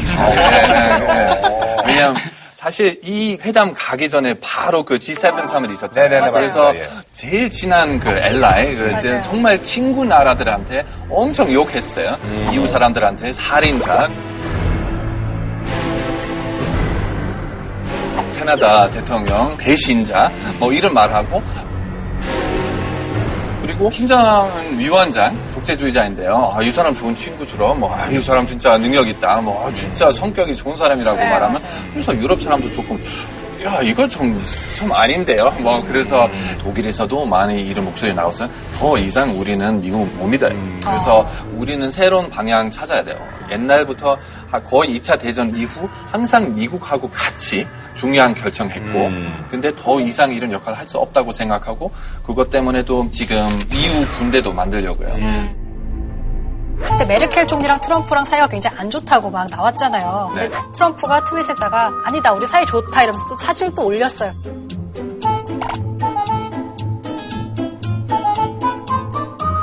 실제로 메르켈이랑 좀 사이가 어때요? 안 좋아요. 되게 안 좋아요. 왜냐하면 메르켈 되게 논리적인 사람이고 먼저 생각하고 그 다음 말하고 그럼 180% 트럼프 반대잖아요. 아, 그리고 메르켈 되게 강하게 말했어요. 그 트위터로 비행기 타면서 마음이 바꿨다. 사인 안 하겠다. 약간 이렇게 하면 더 이상 우리는 미국은 믿을 수 없다. 그리고 이 파트너에 대해서 이렇게 이렇게 말한다면 이거는 진짜 미안하지만 근데 조금 죄송한 태도겠네. 네. 그래서 사실 그- 이렇게 하면. 공정하게 얘기하는. 네, 일단 미국에서는 트럼프가 뭐하면 대부분 사람들이 반대하는 거는 정상이고요. 예. 어. 근데 신기하게도 사람들이 이거는 지지하고 있어요. 어허. 대부분의 사람들. 트럼프 지금까지 대통령 해오면서 했던 업축 중에 제일 많은 지지를 받고 있어요. 어. 예, 신기하게도. 근데 무조건 민주당 좋아하지 않은 거죠. 민주- 그래서 민주당이나 좀 더 좌측에 있는 오른에서 계속 비판하고 있고 미국에 있는 특히 외교 전문가들이 해낸 거 없다고 계속 기사 나오고 있더라고요. 근데 미국 일반 사람들이 보면은 아시아에 대한 관심 없다가 이걸 통해서 좀 아시아에 대한 관심 그리고 뭐 한국에 대한 관심 훨씬 많이 갖게 되더라고요. 미국에 사는 저희 친구들도 한국에 어떻게 될 거냐, 너 어떻게 생각하냐 많이 물어보더라고요. 근데 재미있는 게 미국 있는 브로드캐스터가 길에서 나가서 그럼 전 세계 지도 하나 보여줬거든요. 그래서 북한 어디 있냐고 저 물어봤거든요. 그래서 참 재밌었어요. 왜냐하면 대부분 카나다 위쪽 어디 있다고 생각하고 아니면 예 Up here somewhere? Is it over here somewhere? Here? That's Canada. I'm gonna guess in somewhere near here. That is the Middle East. I think. Yeah, so no. I'm gonna say right there. That's it. Is it real? No, it's not. Right there. All right. Well, you know, it's. 근데 대부분 아시아인지도 몰랐어요 사람들이. 그래서 조금 충격적인 뉴스였어요. 아니, 근데 휴주 기자는 저기 작년에 사실 이제 분위기 안 좋을 때 그때 진짜 전쟁이 날 거라고 생각하고 그렇게 해서 기사를 준비했다는 얘기가 있는데 그건 무슨 얘기예요? 그렇죠. 왜냐하면 작년 말까지 정말 되게 심각한 분위기였잖아요. 그래서 맞아요. 특히 독일 뉴스에서도 곧 전쟁 나올 것 같다고. 그래서 그때는 엄청 미사일 테스팅 우리 많이 봤잖아요. 많이 했죠. 그래서 정말 어떻게 될 건지 잘 모르고 그때도 트럼프 여기 한국에서 방문하면서 되게 강하게 말했는데요. 그래서 혹시 모르니까 우리 약간 어떤 전쟁 시나리오가 만들었어요. 그래서 우리 ARD 독일 방송은 싱가포르 사무실도 있고 도쿄도 있고 북경도 있고 뭐 그래서 만약에 전쟁 나면 다 여기 합쳐야 된다고 생각하고 그래서 혹시 모르니까 항상 호텔 방하고 미리미리도 예약했고 뭐 이런 약간 전쟁 시나리오 있었어요. 지금 전쟁 이야기 하셨잖아요. 네네. 일본도 사실 2월 말까지는 음. 전쟁 나는 곳으로 예상하고 있었습니다. 그러게요. 그래서 뭐 경보도 하고 막 그랬었잖아요. 예, 예, 예. 그리고 사스가 재단이라는 재단이 있는데요. 음. 거기서 한반도에서 전쟁이 일어난다라는 시뮬레이션을 해가지고 어. 비밀리에 여러 나라의 학자를 좀 초청했습니다. 그러나 평창 올림픽 때부터 조금 평화적으로 나왔죠. 좀 손에 대고 있었죠. 네. 일본이 그것을 캐치를 잘 못했어요. 예, 예, 그런 게 좀 있었어요. 그러니까 그래서 지금 결과가 이제 패싱으로도 좀 나타나고 있다. 모르톤, 모르톤의 어. 예, 하나의 라인 있잖아요. 어, 일본의 라인은 모르톤 라인을 지금 믿었어요. 아, 볼톤을. 예, 그러니까. 모르톤이 아. 그 선제 공격을 한다. 예, 예, 그런 라인이잖아요, 사실. 근데 그게 지금 완전히 깨졌기 때문에 아까 상당히 그 혼란스럽다라는 것도 그런 부분이 좀 있습니다. 요즘 여전히 뭐 이제 볼턴에 대한 신뢰는 갖고 있습니까? 조금 이제. 아, 지금은 폼페오 쪽으로 완전히. 완전히 그 갈아탔거든요. 예, 갈아탔어요. 그렇, 네, 그렇지 예. 않으면 아베 신조를 살 수가 없기 때문에. 지지율이 지금 막 하락하고 있거든요. 네. 그래요. 근데 저는 일본 대표하고 독일 대표의 얘기를 들어보니까 마침 그 전쟁이 바라는 것처럼 들었거든요. 어. 왜냐하면 중국의 이웃 나라인데 거기서 전쟁이 일어나면 절대 안 되는데 우리한테 그게 위협이 당할 거라고 생각했어요. 근데 제가 한국에 살면서도 한 번도 전쟁이 일어났다고 생각한 적이 없었어요. 일어날 거라고. 예, 게다가 계속 당사자도 아닌 다른 외부에서 계속 전쟁이 일어날 거라고 얘기했지만 우리 그런 부분이 전혀 없었어요. 그래서 아 미국이 바라고 있는 건가? 일본이 바라고 있는 건가? 그렇게 생각했었죠. 네. 그래요, 알겠습니다. 아무래도 이제 이런 얘기 많이 하고 있잖아요. 그래서 북미 정상회담 해가지고 누가 그래도 조금은 더 얻어가는 게 많았다고 생각하는지 좀 저희가 한번 각자 좀 얘기를 들어볼게요. 예. 저는요, 일본 이외에 다. 그, 그, 아, 예, 예, 예. 예, 그러니까, 먼저, 단기적인 그 미국이라고 생각해요. 미국이요? 예, 예. 왜냐면 그 중간 선거가 있잖아요. 아, 맞아요, 예. 11월 6일. 그러니까 지금 트럼프 대통령은 좀 올라갔고, 예, 예. 중간 선거를 보면서 지금 퍼포먼스를 만들고 있다. 일본에서 그런 이야기가 많이 나옵니다. 그러니까 CVID도 강요하고 싶었지만 너무 일찍 하면 안 되는 거예요. 11월 6일 그때 맞춰가지고. 바로 시간을 앞에 것이다. 그러니까 단계적으로 거기까지 가서 도뜨리는 거죠. 예, 촌전 선언 같은 것도 거기에 맞춰서 아마 북한하고 한국하고 미국의 삼자 회담을 11월 초라든가 그렇게 해서 크게 할 것이 아닌가. 그러니까 이번에 그런 식으로 약간 축소 하게 한거 아니냐. 뭐 확실하게 북한 어, 정말 많은 혜택 어, 받았다고 생각하고. 왜냐하면 지금 전까지는 항상 미국 대통령들 안 만난다고. 근데 트럼프는 김 위원장 위해서 미국 국기하고 북한 국기 바로 옆에 있었고 뭐 이런 이미지가 되게 강한 이미지라고 생각해요. 두 번째는 사실 중국 입장에서도 되게 좋다고 생각하고 왜냐하면 지금 미국 만약에 정말 군인 훈련도 네. 좀 만약에 안 하게 되면 이거는 중국 사람들 되게 좋아하잖아요. 왜냐하면 옛날부터 이런 거 되게 싫어했잖아요. 네네. 그래서 사실 중국은 아시아 어느 정도 지배하고 싶어요. 어느 정도. 근데 지금까지는 미국 되게 강한 역할이 있었는데요. 미국 역할 만약에 좀 줄이게 되면 이거는 중국 입장에서는 아주 좋죠. 네. 저희로서는 사실 한반도하고 미국이 엄청 먼데 왜 여기 계속 있느냐에 대해서는 우리가 이해할 수가 없거든요. 그거는 완전히 한반도를 이용해서 중국을 견제하는 것처럼 보일 수밖에 없어요. 제가 여기서 강조하고 싶은 거는 모든 분들이 일단 북한이 이득을 얻었다고 말했잖아요. 네. 근데 국가는 하나의 단체이고 그 국가 안에서 여러 사람은 있어요. 그래서 김정은하고 북한의 국민들이 달라요. 여기서 김정은 당연히 이득을 얻었죠. 아. 근데 북한의 국민들이 실제로 얻은 거 없죠. 없다. 얻은 거 없죠. 아니, 생각해요? 반대로 아직은 없지만 앞으로 근데 평화적인 끝까지 분위기를 하고 얻게 네, 되면 끝까지 할까요? 네. 김정은의 정부가 이제 미국한테서 인정을 받았잖아요. 네네네. 그래서 그 정부에 무너지기 어려워진 상태예요. 음. 그래서 국민들 도 많이 괴롭히고 국민들에게 밥 안 줄 수 있게 됐다고 생각해요. 저는. 체제 유지가 더 공고해졌다. 그렇죠. 어, 음. 이 말씀이죠.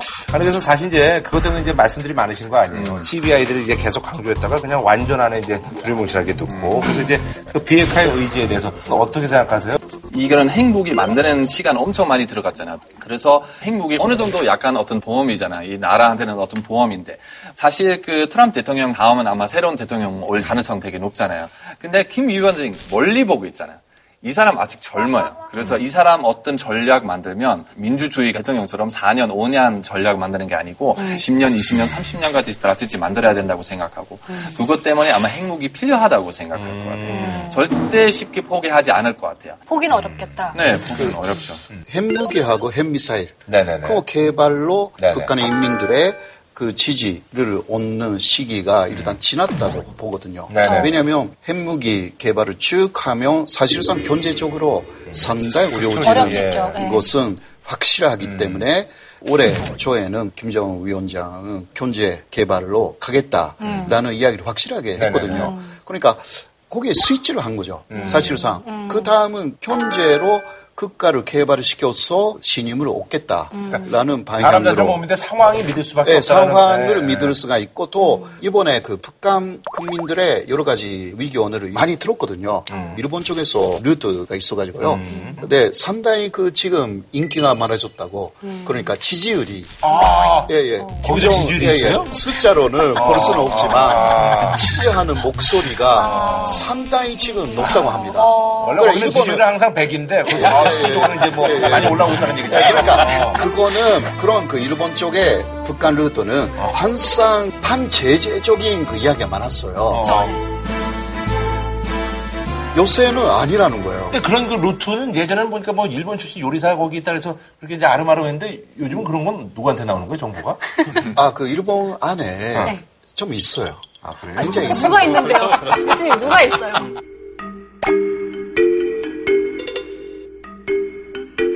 아, 이름으로 말해도 되는지 어, 그렇군요. 네. 어, 있긴 근데 그러나. 일본 네. 안에 예, 그 북한 루트를 갖고 있는 사람들이 기사를 많이 씁니다.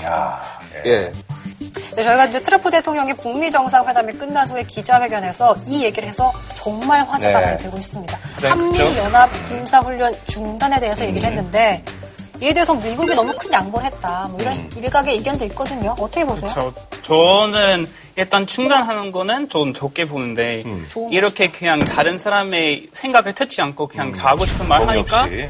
왜냐면 한국 사람들 그거 준비하고 다 해야 되는 건데 그냥 어, 내가 미국 대통령이 하겠다 그런 입장이잖아요. 그래서 그렇게 하면은 그 주변에 있는 모든 국가 피해하지 않을까 싶어요. 그래서 이제 뭐 중국이 가장 큰 승자다라고 얘기가 중국이 항상 얘기했던 게 이제 이런 것들이었잖아요. 그쵸. 핵실험 중단하면 훈련도 중단해야 된다 뭐 이 얘기잖아요. 예. 한국이 이제 북한보다 훨씬 더 군사력이 강한 나라예요. 음. 근데 핵무기만 폐기된다면 사실 미국이 더 이상 한국을 보호할 필요가 없잖아요. 음. 그래서 더 이상 미국 군인들이 뭐 필요 없다고 없지 않을까? 예, 필요 없지 않을까? 여기서 하는 말씀 네. 바로 나오네요. 예. 일본에서 일본에서 가장 불안하게 생각하는 사람들이 에, 바로 38선이 통해까지 내려온다 아. 그런 이야기를 해요. 어. 남북 간이 평화스러운 예, 예. 한반도는 네네. 중국편이 될 것이다. 아, 중국 편이 될 예, 것이다. 예, 예. 어, 근거 없는 얘기인데. 근거 없는데 아, 그러니까 일본에 어, 예, 예. 그 가장 불안하게 하는 사람들 가장 불안한 시나리오를 봤을 때 근데 이제 본인 그렇게 개인 그 의견에. 동조하세요, 약간? 음, 아, 갑작스러운 주한미군의 네. 철수는 네. 있으면 안 된다고 저는 생각하는 어. 거죠. 왜냐하면 세력 균형, 네네네. 음. balance of 파워의 논리에서도 갑작스러운 그런 한반도에서의 힘의 네네네네. 공백이 일어난다라는 것은 역사가 그렇게 돼 있어요. 임진왜란이 일어났을 때도 한반도가 군사력이 거의 제로의 상태였고 중국도 그때는 몇 나라가 그렇게 강하진 않았거든요. 일본만 엄청나게 그 강한 군사력을 갖고 있었어요. 그거는 구조론적으로 말하면 균형을 이루기 위해서 그 군사력이 이동하는 거거든요. 사실상. 네. 지금 미국이 있어서 확실하게 세력 균형이 이루어져 있- 사실 있는 이제 거예요. 뭐 솔직히 뭐 사실. 말씀하시고 싶은 게 그런 거 아니에요. 중국만 없으면 상관없는데 중국이 있어서 그런 거 아니에요. 뭐 중국뿐만이 아니라 러시아도 마찬가지예요. 예, 예. 그러니까 예를 문제네요. 들면 네. 그 중국이 갖고 있는 핵무기가 200 단두이거든요. 200개. 예, 예. 미국이 몇 종개 갖고 있으니까.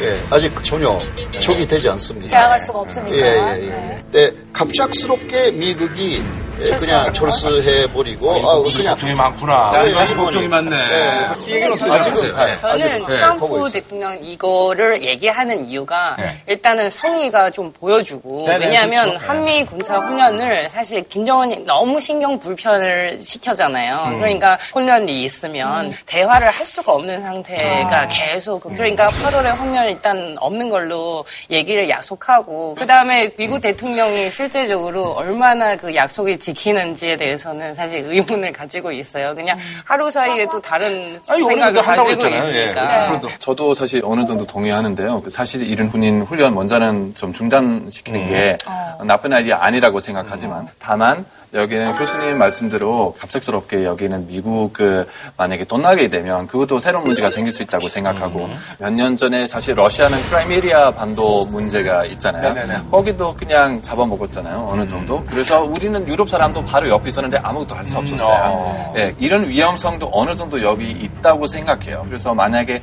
중국의 힘 반대할 수 있는 힘 여기 아시아에서 아예 없어지면 그렇죠. 예, 조금 위험성 있을 수 있다고 생각해요. 여기서 빠진 이야기는 트럼프 왜 하느냐 음. 혹시 보신 분 있나요? 트럼프가 그때 나왔을 때 비용 감소하려고 한다는 그런. 많이 네. 들었다고 얘기해요. 실제로 뭐 그 이유로 하는 거면 무조건 할 거예요. 아, 왜냐면 근데 그 주한미군 철수에 대해서 미국 분들의 생각은 어떠세요? 대부분 사람들이 일단 관심 없고요. 아, 관심 없고. 근데 관심을 갖는다면. 근데 관심을 갖게 된 계기가 북한이 이제 우리를 쏠수 있으니까 어, 우리도 이제 당하는 입장 될 수 있네 하고 관심 갖게 된 거죠. 야, 이게 서로가 정말, 아니, 또 이렇게 걱정을 많이 했는지 몰랐어요. 네. 새로운 모습이잖아요. 원래 다른 아시아 나라 사람들 항상 일본 때문에 걱정이 많은데 처음에는 약간 아, 일본 사람들 걱정하는 모습이 보는 엄청나게. 걱정해가지고요. 아이고 최악의 에, 시나리오. 그러니까 하나가 된 한반도가 독도 문제, 위안부 문제 완전히 일본을 잡아먹을 것이다. 아, 그렇게 저는 뭐 독도 용의자, 위안부 용의자이기 때문에 네네, 알고 그것은 있습니다. 좋은데 예. 예, 예. 괜찮은데 일본 쪽에서는 그게 굉장히 무섭대요. 그리고 한국에서는 굉장히 좋은 거잖아요. 아, 진짜 실제로 그 요미우리 신문에 했는데 북미 정상회담 전반에 대해서 이게 시민들의 인식을 물어봤더니 긍정적으로 평가한 대답이 43%밖에 안 된다고 하더라고요. 아무래도 이제 경계심이 약간 좀 포함이 되어 있는 게 아닌가 하는. 저도 하나만 좀 물어볼게요. 그 왜냐면 우리 계속 평화에 대해서 얘기하잖아요. 근데 통일도 중요한 테마잖아요. 평화는 하나이고 통일은 그 다음 그렇죠. 단계인데요. 네. 근데 중국 사람 입장에서는 정말 한반도에서는 통일됐었으면 좋겠어요. 왜냐하면 지금까지 어느 정도 북한 어떤 버퍼가 있잖아요. 네. 그래서 미군인하고 중국 그 사이에는 북한이 있잖아요. 근데 만약에 통일되면 이 사드 시스템 바로 그 중국 국경에서도 설치도 가능하고 그리고 미국 군인들도 그냥 베이스가 바로 그 중국 국경 앞에서 만들 수 있잖아요. 지금 이런 상태 그대로 그냥 싸우지 않고 그대로 지켰으면 좋겠는지 아니면 정말 통일할 수밖에 없어요. 아까 사실 일본에서의 그 악몽이 그거라면 중국에서의 악몽이 아마 그걸 거예요. 그죠? 예. 근데 제, 제 생각에는 아 마 20년 전에 중국 사람이 그거 걱정을 했을 거예요. 근데 92년도에 한중 수교함으로써 음. 한반도는 우리 다 친하게 지내야 된다 음. 이런 입장이 있거든요. 그 다음에 중국 사람은 누구보다도 중국 군사 력을 믿은 사람이에요. 음. 그러니까 그 한반도 어떤 나라를 있든 사실 우리를 위협할 수 있는 능력이 가지고 있지 않다고 생각해요. 그러니까 일본의 제4의 시나리오. 음. 그거는 네. 북한이 제4의 시나리오. 음. 그거는 네. 북한이 완벽한 친미 국가가 거. 최상 시나리오는 완벽한 친미로. 그거는 산파르솜이 어, 생각해본 적이 없는데. 한국까지 가는 거네 그럼? 중국하고 북한 극경선까지 올라가는 것입니다. 아 그러려면 좀 많이 좀 도와줘야 되겠어요 일본이. 일본 수소가 진짜 많더군요. 어, 저희가 이제 시간이 훌쩍 가는데 사실 우리가 이제 지금 얘기를 해보니까 저도 이제 그 비정상회담이라는 프로그램이 왜 인기가 있었나라는 것을 제가 오늘 여러분께 통해서 느낄 수가 있어서 왜냐면 각자 얘기하는 건 같은데 어차피 판은 안으로 긋고 자분들의 입장을 또 대변해야 되는 그런 또 사명감도 있으고 각자 이제 서로에게 궁금한 것도 있어서 요 질문을 이제 마지막으로 하면서 저희가 이제 이 시간 마칠까 하는데 좀 소개해 주세요. 네, 저 미국의 조셉이 일본 호사카 교수님한테 어. 여쭤봤는데요. 예. 뭐 제 주변 한국인들은 일본이 한국의 통일을 바라지 않을 것이다. 이에 대해 일본인 생각이 궁금 하다. 아, 예, 뭐, 지금까지도 그런 이야기 했는데요. 아, 그러니까. 그 얘기가 나왔어요. 예, 예. 네, 나왔네. 다른 데 말하면, 통일 된 한반도는 옛날에 약했을 때는 강화도 조약이라든가 네네. 그때는. 약했기 때문에 일본이 한반도를 얻고 중국으로 간다. 음. 이런 전략이었어요. 네네네. 한반도는 일본 편에 항상 있어야 된다. 어. 이게 있었어요. 그러나 북한하고 남한이 하나가 될 때는 이게 일본에서 떨어진다고 생각해요. 이제 친인적인 성격이 될 수밖에 없고 그러면 이제 일본한테는 위협적이다. 라는 말씀이신 거죠? 굉장히 많은 일본 사람들이 특히 지식인들이 그렇게 생각하는. 본인은 어떻게 지식인이시잖아요. 아, 아, 저는, 본인도 한국에 저는. 한국 사람이니까 하나가 된그 한반도가 독도 문제를 해결을 하고 위안부 문제를 해결을 하고 교수님한테 예를 들어서 저 형이라든지 아니면 아버지가 야 그거 어떻게 되는 거냐라고 하면 우리한테는 좋은 거냐 뭐 나쁜 거냐면 어떻게 얘기해 주세요 그때는? 아, 문재인 대통령은 인권 변호사였기 때문에 문제가 없다. 아, 무문정다. 인권 변호사였기 때문에 일본의 납치자 문제도 해결해 줄 것이고 국가하고 일본이 사이가 나쁘면 사이에 들어가서 양쪽을 설득하면서 니고시에이터. 어, 잘 문재인 대통령 좀 믿어야 된다. 그래요? 아, 이런 식으로 하면 괜찮은 것 같아요. 아주 재밌는 분이시네. 예, 예, 그래요. 예. 두 번째도 이제 여쭤볼게요. 예. 중국 황비 교수님이 미국 조셉 씨한테 질문이 어. 들어오셨는데 자, 미국 국민 입장에서 한미 군사 동맹 관계가 어떻게 가야 할까요? 사람들이 계속 유지하고 싶죠. 일단 우리는 하- 중국한테 밀리면 안 된다. 아. 그렇죠. 왜냐면 미국 사람의 인식 지금 있는 거는 우리는 당연히 세계 1등인데 어. 지금 다가오고 있는 나라가 중국이다. 근데 미국이 중국을 G2로 인정해주지 않는 거에 대해서는 또 어떻게 생각하세요? 우리는 G2라고도 인정을 한 적이 없었어요. 아, 그게 일본이 인정한 거예요. 중국이 G2. 옛날에 G2였는데 일본이 지금 G3로 떨어지고. 아, 그래서 중국을 예, 어, 그래서 사실 일본이 그러한 중국을 상당히 견제하고 그 있구나. 견제한 거예요. 그러니까 일본이 G2였는데 갑자기 떨어졌잖아요. 괜찮아요. 독일도 마찬가지예요.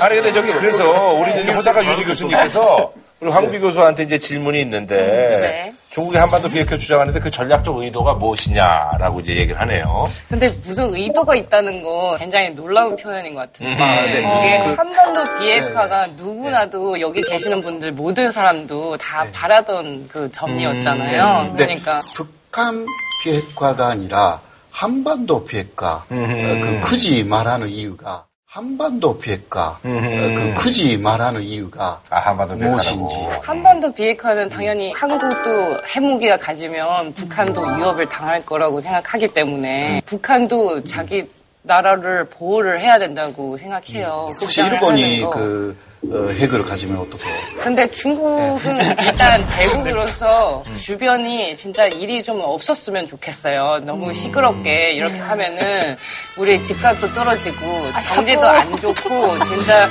계속 이렇게 나가면 유럽 사람도 지하 안 오고 이제 마지막으로 이제 우리 안토니 한반도 평화에 대해서 뭐 아무래도 이제 독일이 이제 모범 중에 사례니까요. 그래서 조언을 해주신다면 지금 제 생각에는 작년 말까지 되게 안 좋은 분위기 있었고 사람들 전 세계로 어, 전쟁 때문에 많이 걱정했고 근데 올해부터 우리 완전히 새로운 스타트 있었고 독일에서 통일됐을 때 통일 1년 전부터 사람들한테 만약에 아 1년 후 이 나라가 통일될 건가 물어봤었으면 절대는 믿지 못했어요. 근데 네. 사실 이런 역사가 있었어요. 그래서 한국도 이런 좋은 역사가 만들 수 있었으면 나중에 통일 갈 수 있었으면 좋겠다고 생각하고 네. 북미 정상회담을 바라보는 각자의 시선을 한 줄 평을 자기 나라 말로, 자기 의 음. 언어로 해주시면 되겠습니다. G2부터 하시죠. 네. 어, 제가 공자의 말씀을 좀 음. 인용해서 말씀드릴게요. 子曰：“知者不惑，仁者不忧，勇者不惧。愿朝鲜半岛早日实现真正的和平。”